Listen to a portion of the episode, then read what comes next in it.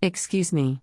Smoky Shrew suddenly stood up from the dining table looking just as surprised her guest did by her last comment, and made a beeline for the ladies' room.